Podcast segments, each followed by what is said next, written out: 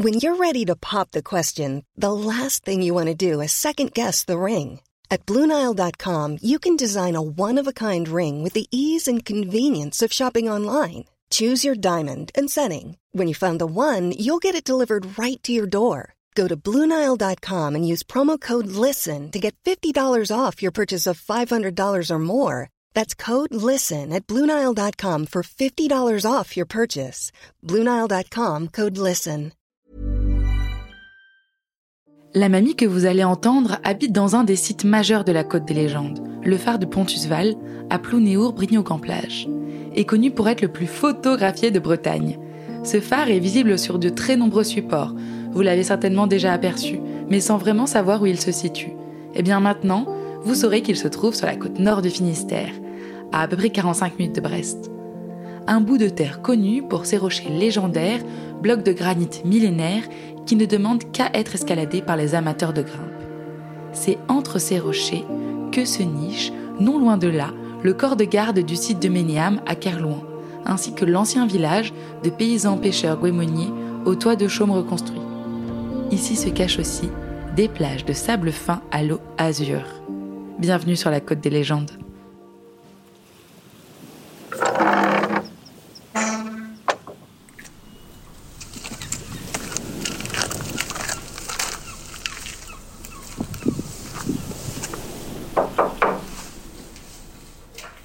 Bonjour. Bonjour. Bonjour. Merci de nous accueillir. Enchantée. Bonjour. Je suis très fière de voter et j'espère que toutes les femmes auront rempli leur devoir. Ressemblez à mes parents ? Ah non, pas du tout. Aucune femme ne recourt de gaieté de cœur à l'avortement. Il suffit d'écouter les femmes. Brunex, libère la femme, libère la femme, libère la femme. Vous aviez vingt ans. Bah, qui on va fréquenter ? Les grands-mères ? Mamie dans les orties est un podcast qui recueille les récits de nos grands-mères.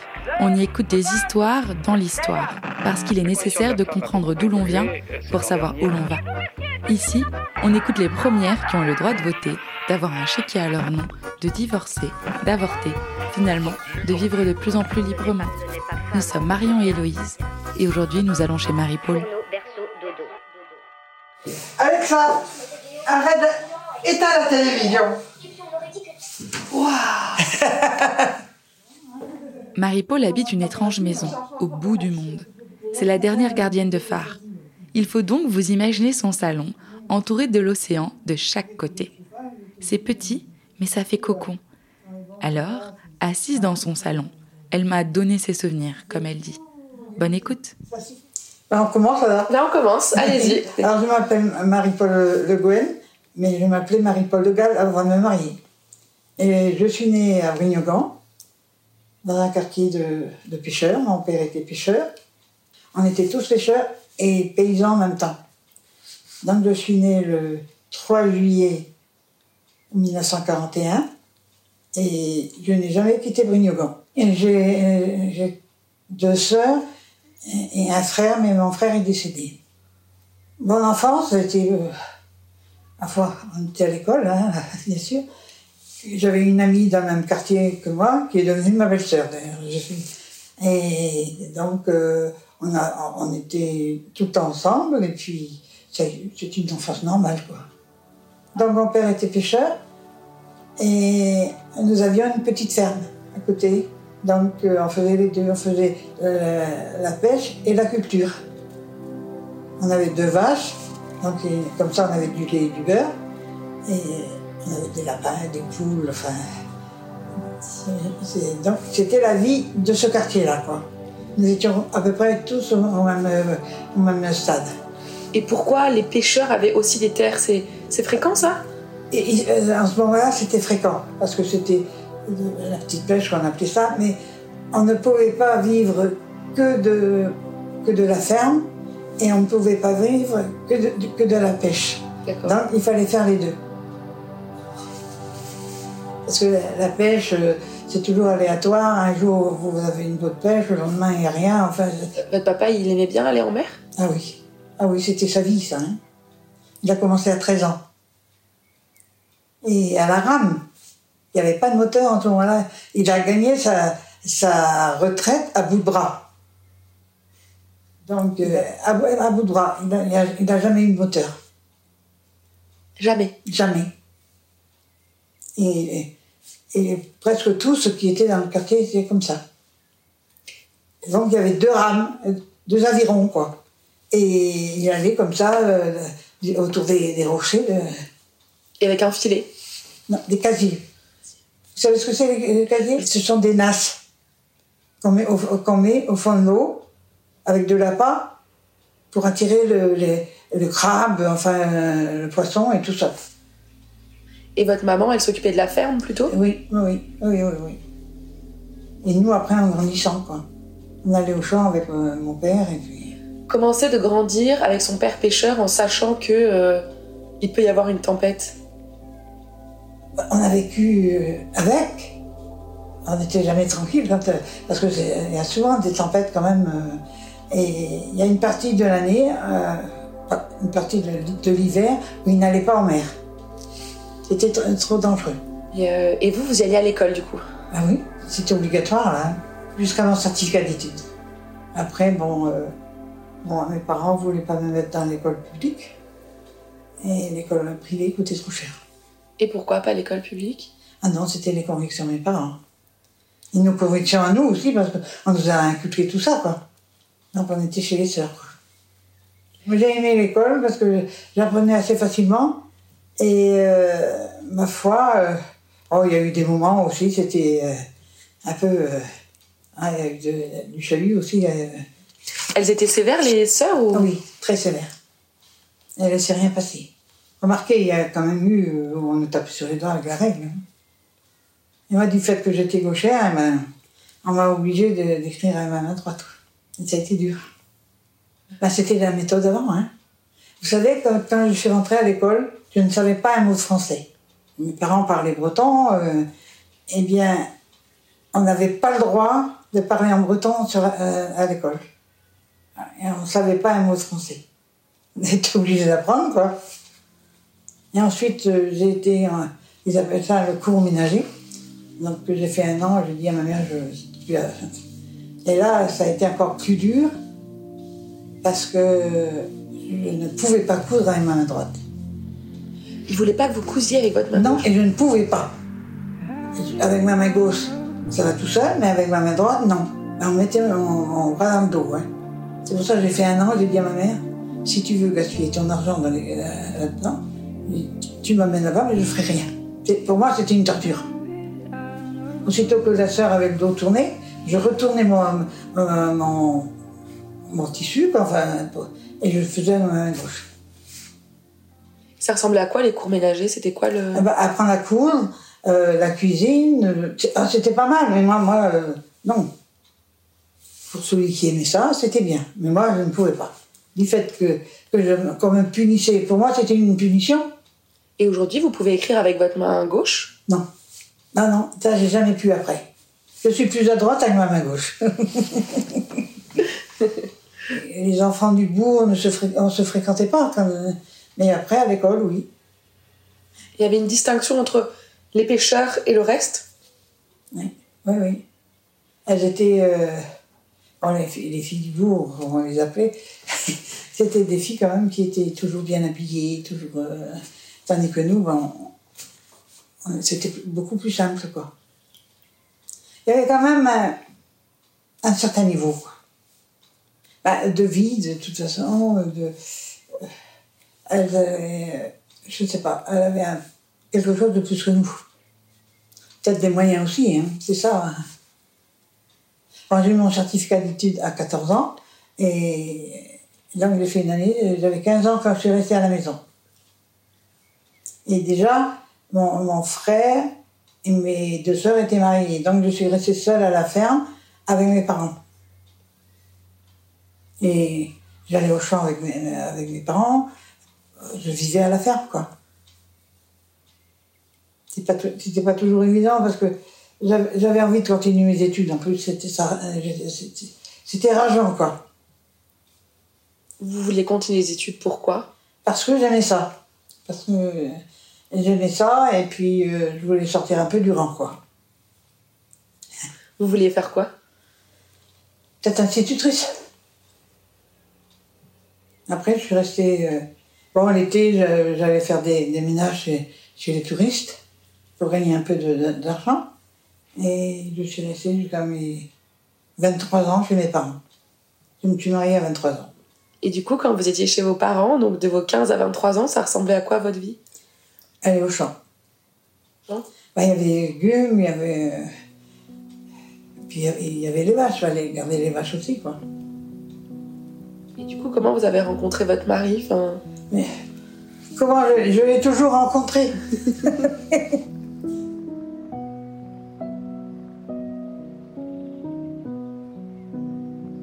me suis mariée avec mon plus proche voisin. Voulez-vous ? J'ai pas fait beaucoup de, de kilomètres. Hein. Parce qu'au départ, lui aussi faisait la pêche. Donc il faisait la pêche avec son père et mon père. D'accord.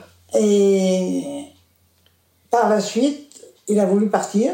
Il s'est engagé dans la marine marchande. Et là, bon, on, se voyait, on se voyait moins parce qu'il partait parfois pour sept à huit mois. Enfin. Et donc, euh, en plus, il avait neuf ans de plus que moi. Donc je ne voyais pas la vie comme ça à quinze ans. Quand il a eu trente et un ans, on s'est, on s'est mariés. Lui, non, trente-deux ans, il avait. Et moi, j'avais vingt-trois ans. On a eu deux enfants. J'avais quinze ans quand il, vraiment j'ai commencé à avoir... Parce que c'était un beau garçon. De, et je me dis, euh, pourquoi pas, quoi. Mais après, il est parti. Euh, j'ai fait euh, ma jeunesse comme... Euh, et quand, quand, à chaque fois qu'il revenait, bon... Et, on se voyait, puis voilà, ça continue comme ça. Vous écriviez des lettres quand... Oui, oui, oui. On a vécu cinq ans dans un appartement au, au bourg, et on est arrivé ici. Et comment vous êtes arrivé ici ? euh, la, la gardienne qui était avant moi partait en retraite, et puis euh, elle, nous a, elle nous a en parlé. Et pourquoi pas, on a un logement, on a... et moi j'aurais un métier. Entre mon mariage et ici, oui. J'ai eu ma fille euh, dix mois après. Hein. Et quand mon mari partait, je ne travaillais pas. Je m'occupais de ma fille. Et trois ans après, j'ai eu mon garçon. Et de là, bah, on est arrivé ici. Mon fils avait un an. Et ma fille avait trois ans. Et puis voilà, j'ai pris, moi, euh, j'ai pris mes, mes fonctions le quinze octobre soixante-huit. Donc c'était votre premier travail euh... oui, oui, oui, oui, oui. Et alors, ça faisait quoi de... Au début, bon, c'était un peu stressant parce que... Quand même, il y avait, il y avait la, la, la mise en route et tout ça. On m'avait expliqué comme ça, mais il, il fallait que, que je me... Parce que c'était moi la gardienne. Hein. Mon mari, lui, il était, euh, il, il était dans la marine marchande, donc euh, il était par, par, par à coup ici, quoi. Alors, quand j'entendais, parce que j'avais une, une sonnerie comme ça ici. Par exemple, si, quand il y avait les tempêtes, tout ça, souvent les fils cassaient avec... Euh, les fils électriques, c'est... Donc, là, il n'y avait plus de courant. La, sonnette, la sonnerie se mettait en route. Là, je pouvais, vous pouvez être sûr que j'avais peur au départ. Hein. Et puis, ça s'est fait... Euh, ouais. Et il fallait faire quoi dans ces cas-là, quand les fils... Ben, c'est-à-dire qu'il fallait voir, euh, parce que c'était branché sur des batteries, quand même, si le feu de secours avait démarré. Si ça, si ça avait démarré, il fallait que j'aille voir si l'ampoule était, fonctionnait aussi, parce que... Aussi vite, c'était l'ampoule qui était, qui était naze, quoi. Et, donc, et après, dans l'E D F, on est voir pour les films et prévenir euh, à Brest euh, comment que j'étais en panne. Ça ressemble à quoi une tempête ici quand... Ah, bah, ça, ça souffle. Ouh. Bah, la mer automatiquement était mauvaise hein, quand il y avait du vent. C'est quoi un feu de secours du coup ? Bah, c'était des batteries et que le phare était branché sur les batteries. Donc, quand le phare à l'ampoule s'arrêtait, le feu de secours se mettait en route. Et la, la, comment il fallait signaler, parce que le, la visibilité n'était pas la même. Au départ, bon, encore j'ai eu une chance, parce qu'avant c'était au pétrole. Eh bien, quand il y avait une panne, il fallait qu'il monte avec, avec euh, un gros de, de pétrole pour l'alimenter. Je, je remercie de, d'avoir pu rester, d'avoir ce travail-là. Je travaillais et je pouvais m'occuper des enfants. dans la journée, euh, bon, je pouvais quand même aller faire mes courses, je pouvais aller emmener mes enfants à l'école, et puis et je, je, j'avais quand même mon salaire tous les mois. Ben, il y avait l'entretien de la dame là-haut, mais ça, c'était pas tous les jours, hein. Bon, il y a les, les marches aussi, il fallait les laver, les... Pour moi, c'était un plaisir. Et, et tous les jours, vous montiez euh... Deux fois par jour. Non, bien sûr, c'est automatique. Mais au départ, euh, il fallait que je mette des rideaux sur les, sur les vitres avec le soleil. Donc ça pouvait griller les, le, comment, les, les lentilles de, de, la, de l'ampoule. Donc il fallait que j'aille mettre ça tous les matins. Et tous les soirs, il fallait que j'aille les enlever. Ah, il y avait cinquante marches, quoi. Ça, on se passe. Ça, on est monté en courant, on descendait en courant. C'est pas comme maintenant, hein. Parce que j'étais jamais venue dans le phare ici avant que je sois gardienne, hein. Parce que les gardiens qui étaient avant, bah, ils, ils n'avaient pas d'enfants ni rien, donc ils étaient solitaires, quoi. Et c'était quoi votre première impression en arrivant ici? Je découvrais quelque chose de spécial, quoi. Mon mari était ravi de voir, lui qui adorait la mer, parce que c'était un, un homme de la mer, hein. Il était heureux ici, heureux, heureux. Peu importe où on regarde, là. Et c'est la mer. C'est la mer. Mais moi, je suis née avec la mer. Mon père disait autrefois, « Ah bah, c'est dans un casier que tu es née. » Et du coup, ça ressemble à quoi au, au petit matin, ici? Bah, j'ouvre les volets et je regarde. Il n'y a pas de bateau en mer. Et puis, euh, tiens, je dis, la mer est comme ça aujourd'hui. Elle est autre... euh, un autre jour, c'était autrement. Mais vous savez, ici, euh, pas hier, avant-hier, je pense, bah, j'ouvrais mes volets à huit heures, il y avait du monde qui faisait des photos déjà. Et le soir, ça ressemble à quoi par ici? Ah, quand, quand c'est calme, mon Dieu, on... je ne peux pas vous dire ce que je ressens. C'est tellement calme, tellement, tellement apaisant. Il y a du monde qui photographie le coucher de soleil ici. Il y a plein de rochers par ici aussi. Oui, oui, oui, oui. Oui, oui, c'est très. C'est pour ça qu'il y a le phare, hein. Parce que ça fait le relais entre l'île de Bas et l'île de Vierge. Parce que euh, ils étaient trop, trop distants, euh, euh, trop loin l'un de l'autre, si vous voulez. Donc il fallait un troisième ici. Et là aujourd'hui, il sert encore le phare. Ah oui. Et il servira jusqu'à la nuit des temps, hein. Ça, malgré que je ne sais plus quand est-ce qu'il s'allume, quand est-ce qu'il s'éteint, parce que c'est, tout est monté là-haut. Et avant, quand même, euh, bon, c'est moi qui le démarrais, hein, de toute façon, qui l'éteignais, mais on entendait. Mais là, euh, plus rien.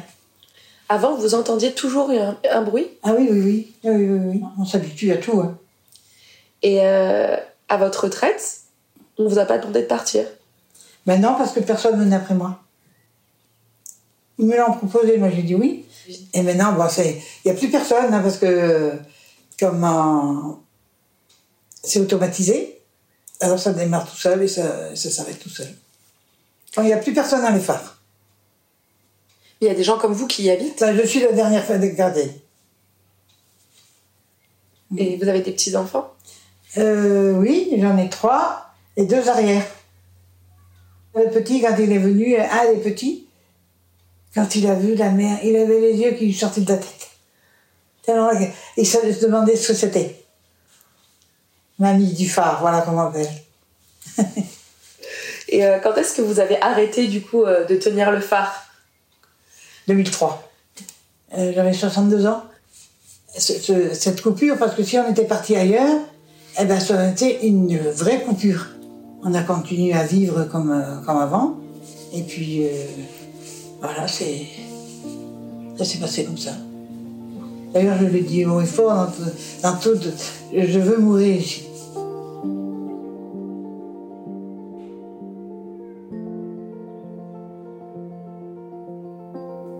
On vous êtes liés à la mer... Euh... Ah oui, à fond, hein. On allait au Goémon, on allait... Euh... C'est quoi le Goémon? Bah, c'est ce qu'il y a sur les rochers, pour euh, enfumer les, les terrains. Donc, vous preniez ce qu'il y a sur les rochers ? Avec une, avec une petite souris. Le premier moment, c'est des algues. Vous savez pas ce que c'est, quoi. Bon. Puis alors, on a les, euh, parfois, il euh, y a des, du, du, des algues d'épave aussi. Euh, la mer apporte sur la plage et qui, qui, euh, qui part plus, quoi. Donc, on, on y allait. Et ça, on avait pour des journées, parfois. Hein. Et pourquoi il fallait le faire ? Parce que, je vous dis, on, on le mettait... On le faisait sécher sur les, sur les dunes. Et parfois, on, allait, on l'amenait directement euh, au, dans les champs. Oui, c'est du fumier, mais presque mieux que le, le fumier. Et ça se fait encore maintenant ? Ah oui, oui, mais seulement il faut une, il faut une distance maintenant pour aller à la plage. Ah. Bonjour. Bonjour. Bonjour Jean-Luc.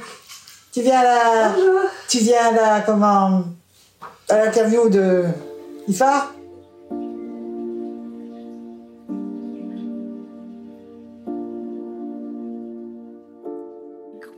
Marie-Paule, c'est un peu une star. Elle est passée dans tous les médias de France et elle est bien entourée par ses proches. Alors après la visite de son voisin, nous reprenons notre discussion en parlant de son mari et de sa vie sur les mers.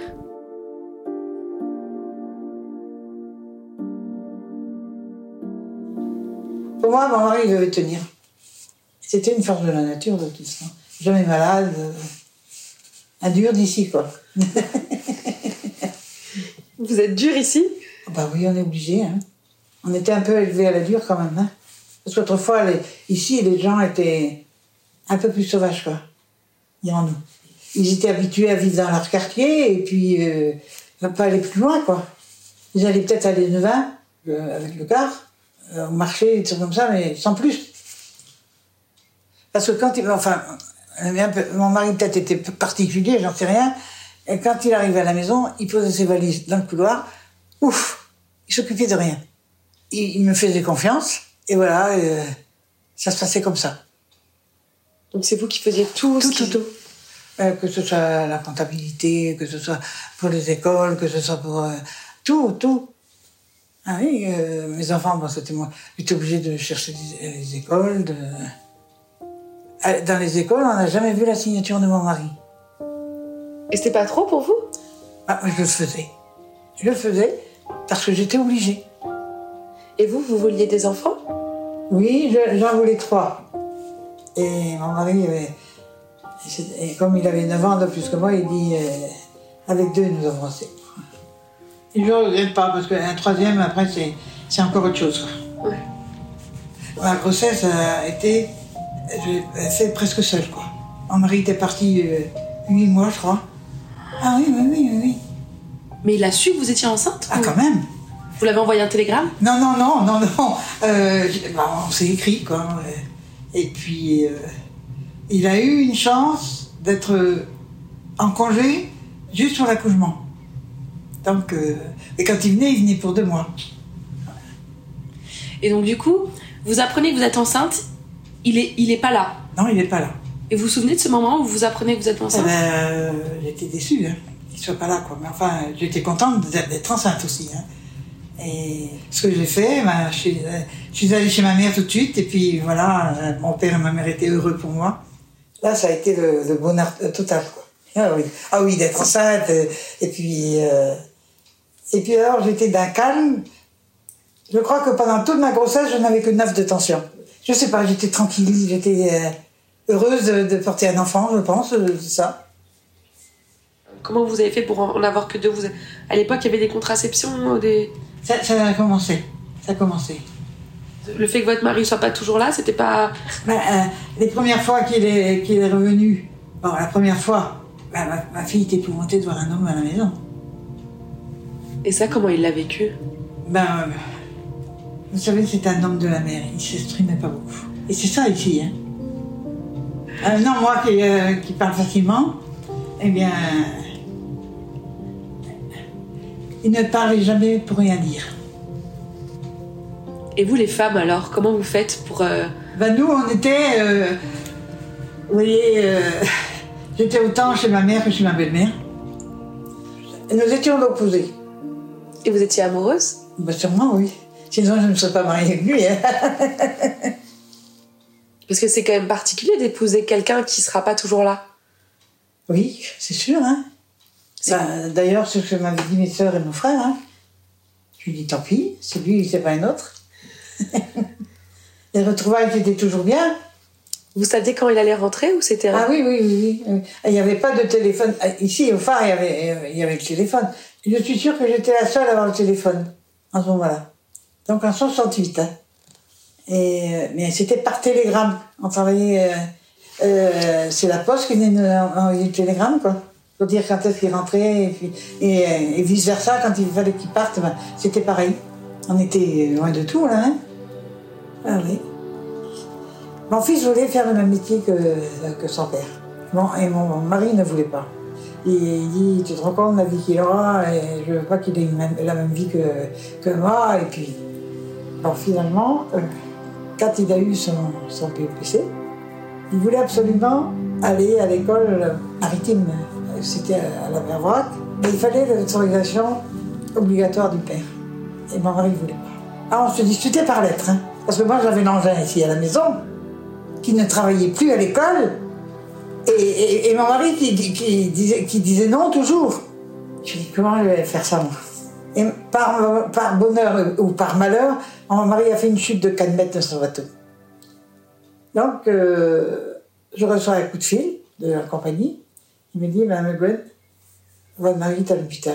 Mon Dieu, je lui dis. Oh, ça a été un choc. Qu'est-ce qui lui arrive ? Ah voilà, il est tombé de quatre mètres de haut parce que c'était des parties, vous savez, des, sur des grands bateaux, quoi. Bah, finalement, dans son malheur, il a eu de la chance. Euh, il avait cassé euh, sa jambe, je crois. Euh, il avait su comment se retomber, quoi. Et donc, euh, il est venu en ambulance de Rouen, à la maison. Et là, c'était au moment où il fallait inscrire le, son, son garçon. Et là, je, je lui ai dit quand même, il faut que tu fasses un effort parce qu'il veut faire que ça. Je lui ai dit, il ne travaille plus à l'école, je ne sais pas ce que je vais en faire. Bon, il y a qu'à, alors il me dit, ben, j'ai dit, attends, je vais te donner son truc à, à signer, quoi. Il faisait un contre-cœur, mais bon, euh, si bien que euh, il a pu repartir quand même, donc c'était pas trop grave. Bon, je lui ai dit, mais tu sais qu'il te faut ton brevet, ton B P C obligatoire, je lui ai dit, pour aller à l'école. Mais dans son dossier, on avait dit, euh, comment, le niveau du B P C. Mais moi, je voulais pas. Mais ce qu'il savait pas non plus, c'est que par son père, il, avait, il rentrait à l'école maritime à cent pour cent, et moi, j'ai donné des points aussi. Et ça, je l'ai caché jusqu'au dernier moment. Hein. Et parfois, votre mari, il disait euh, qu'il ne se sentait pas proche de ses enfants ou qu'il aurait voulu être plus là. Il l'exprimait parfois ou... Oh non, non, mais je devinais quand même. Et les départs étaient toujours de plus en plus difficiles, quoi. Ouais. Vous pleuriez parfois ou... Ah oh bah, à chaque fois, hein. Ouais. Ah oui. Je pleurais sur le quai de la gare quand on allait l'amener au train, hein. On s'habitue jamais ? Ah non, jamais. Jamais. Pas ça. La séparation est toujours dure. Hein. Et quand il est rentré, vous vous souvenez ? Ah bah oui. Tout le monde, c'était la, la fête, hein, les enfants descendaient. Parce que c'était souvent la nuit qu'il arrivait. Mais alors là, il venait, il débarquait. Souvent, le port d'attache était Dunkerque. Donc il y avait des taxis spéciaux, on appelait ça les taxis bretons, qui les prenaient au port, quoi, et puis ils venaient en taxi jusqu'à la maison. Ouais. C'était pas une mince affaire quand même. Et ça lui a pas fait bizarre à votre mari d'être à la retraite et de, du jour au lendemain d'être tout le temps là ? Ouais, ça m'a fait drôle d'avoir un mari tout le temps. Vous vous rendez compte d'avoir un homme tout le temps ? Et je prenais ma voiture, je partais, je, je lui disais même pas où j'allais. Puis un beau jour, il me dit euh, tu oublies que je suis là tout le temps, hein ? Merde, je dis. Parce que lui, bon, il avait son bateau, il allait en mer, il faisait. Euh, on était indépendants tous les deux, quoi. Moi, ça me dérangeait pas d'aller, euh, par exemple, euh, quelque part sans mon mari, tellement habitué. Du coup, vous avez dû réapprendre à... Oui, à vivre avec, avec lui, quoi. À, à lui faire son repas de midi, des soirs, euh, et savoir ce qu'il aimait, finalement, quoi. Vous vous réunissiez entre femmes de marin ? Ah oui, oui, oui, oui. On tricotait, on faisait... Et l'été, à la plage, on se retrouvait aussi, avec les enfants. Et vous, vous nagez ? Je nage, mais pas très bien, hein. Ben non, parce qu'on nous a jamais bien appris, quoi. Les pêcheurs ne savaient pas nager ? Non, mon mari ne euh, savait pas nager. Avec toute la carrière qu'il, qu'il a eue, non. C'était même pas, euh, c'était même pas une idée qui, qui le frôlait, hein. Tous ceux qui faisaient la pêche, comme mon père, tout ça, il n'y en avait pas un qui savait nager. Moi, si j'ai pas pied, je, je coule. Hein. Là, c'est une chance, on a toujours de l'eau. Parce que sinon, elle va loin, quoi. Mon plus gros souvenir de tempête. Il y en a eu, mais Le plus gros quand même, c'est qu'on s'est cru sur une île, une nuit. Ah oui, il y a un bras de mer là, hein, et, et ce côté-ci aussi. Ils se sont rejoints, rejoints. Avec la force du vent, avec une marée, bah, ça, ça, la, la mer est venue plus haut qu'il fallait. Parfois, quand il y a des tempêtes comme ça, plus moins, je trouve qu'il y a moins de marée maintenant. Je ne pouvais pas sortir de la maison, avec la force du vent. Et il y, y a des moments où c'est très calme. Ah oui, très très calme. La mer est d'un lac. Je peux vous dire quand même que je ne sais plus quand est-ce la mer est haute, quand est-ce qu'elle est basse. Tellement habituée. Vous voyez, être comme ça dans le fauteuil et puis écouter le bruit de la mer, magnifique. Et du coup, comment c'est, comment c'est chez vous? Donc vous avez, c'est, donc là c'est le salon, là oui. Vous avez la cuisine. Une petite cuisine qu'on ne peut pas manger dedans, hein. Et là ce sont les sanitaires, euh, la salle de bain et les toilettes et ma chaudière. Et là-haut c'était les chambres des enfants. Ici c'est ma chambre. Et l'escalier pour monter au phare il est derrière. Oui, oui. Et les marches là, elles sont trempées euh, l'hiver euh, parce que l'humidité d'abord. Et là-haut, il y a une petite, il y a une petite porte, et c'est pas clos, quoi. Alors quand il pleut, il y a la pluie jusqu'en bas. Et avant, vous faisiez le ménage des... des... Ah oui, de tout, hein. Et que ce soit toujours impeccable, quoi. Là-haut, euh, il fallait... Ah, c'était... C'était un sport d'aller faire les, les carreaux, là-haut. Ouais. Parce que il fallait au moins les faire tous les quinze jours, quoi. Ah, ouais. Et puis les cuivres. Les loupes qu'il y a, sont... Il euh, y a des, des cuivres, il faut les soutenir. C'est quand même une grosse responsabilité de, de tenir un phare, non? Ah, oui, oui, oui, quand même. Enfin, c'est, c'est, c'est pas commun. Parce que quand même, si, si par exemple, euh, vous n'entendez pas euh, cette alarme... Euh... On est obligé d'entendre. On est obligé. Ça faisait des bons... Voilà. Ça faisait partie de notre vie. On vivait avec. Je peux même pas vous, vous expliquer ce qu'on ressent, parce que, oh, regardez, ma chaudière, elle fait du bruit. Bon, on vit avec. Tout ça, c'est... La mer fait du bruit. On vit avec. On s'habitue à tout. Le phare, à ma foi, c'est un... C'est petit, d'abord. Hein. L'appartement est petit. Mais c'est un nid. Quand on y est, on... forcément, euh... les gens voient ça d'un autre œil. C'est grand, c'est... Non, euh... allez, tout, tout, tout se passe ici. On est comme dans un nid. Quand on est tout là, ma foi, on est serré, on est bien. Et puis, on aime bien se retrouver, surtout.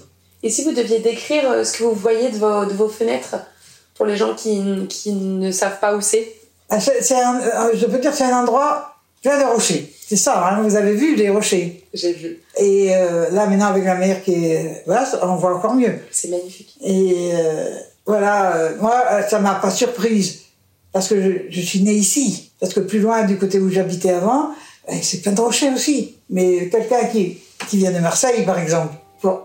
Qu'est-ce que vous avez ressenti? Ben, on dirait un peu un, un autre monde. Oui, voilà, voilà.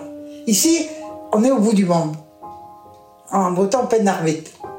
Ça veut dire bout du monde. Et c'est vrai, arrivé ici, on ne peut pas aller plus loin.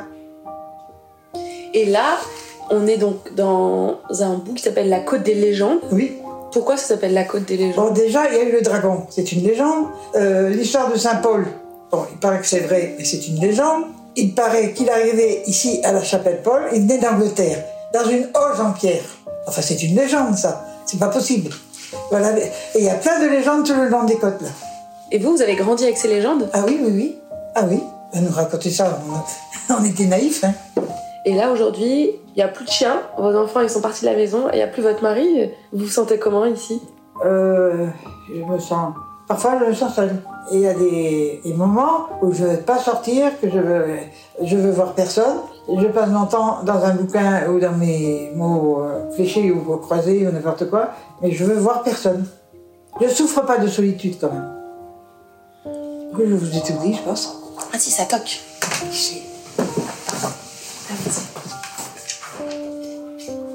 Marie-Paule. C'est qui? Viviane, la fille à Jean-Marc.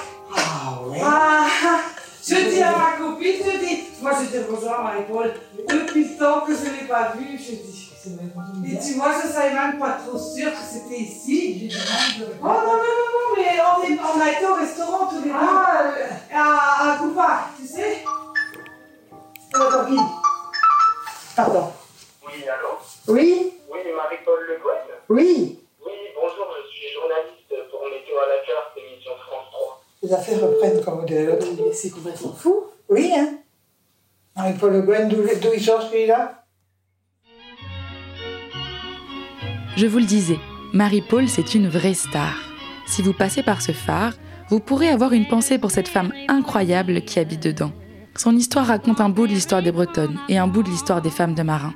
J'aime imaginer son enfance dans ce quartier de pêcheurs et imaginer sa vie de femme avec ses deux enfants, ici, dans ce lieu si incroyable et unique, qu'on a du mal à se dire que c'est ça, son quotidien.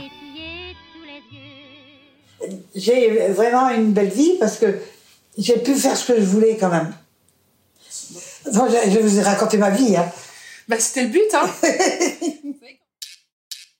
Mamie dans les orties est un podcast réalisé par Marion de Boüard et Héloïse Pierre. Si l'envie vous démange, après avoir été piqué par les orties de cette vie de mamie, de partager l'épisode, de mettre plein d'étoiles sur Apple Podcast ou simplement d'échanger avec nous une tasse de thé sur Instagram ou Twitter, surtout, ne vous privez pas. Trouvez-nous sur les réseaux à arobase mamie podcast et par email à bonjour arobase mamie dans les orties point co. À bientôt! Selling a little or a lot? Shopify helps you do your thing however you cha-ching. Shopify is the global commerce platform that helps you sell at every stage of your business. From the launch your online shop stage to the first real-life store stage, all the way to the did we just hit a million orders stage. Shopify is there to help you grow. Shopify helps you turn browsers into buyers with the internet's best converting checkout. thirty-six percent better on average compared to other leading commerce platforms. Because businesses that grow, grow with Shopify. Get a one dollar per month trial period at shopify dot com slash work. shopify dot com slash work.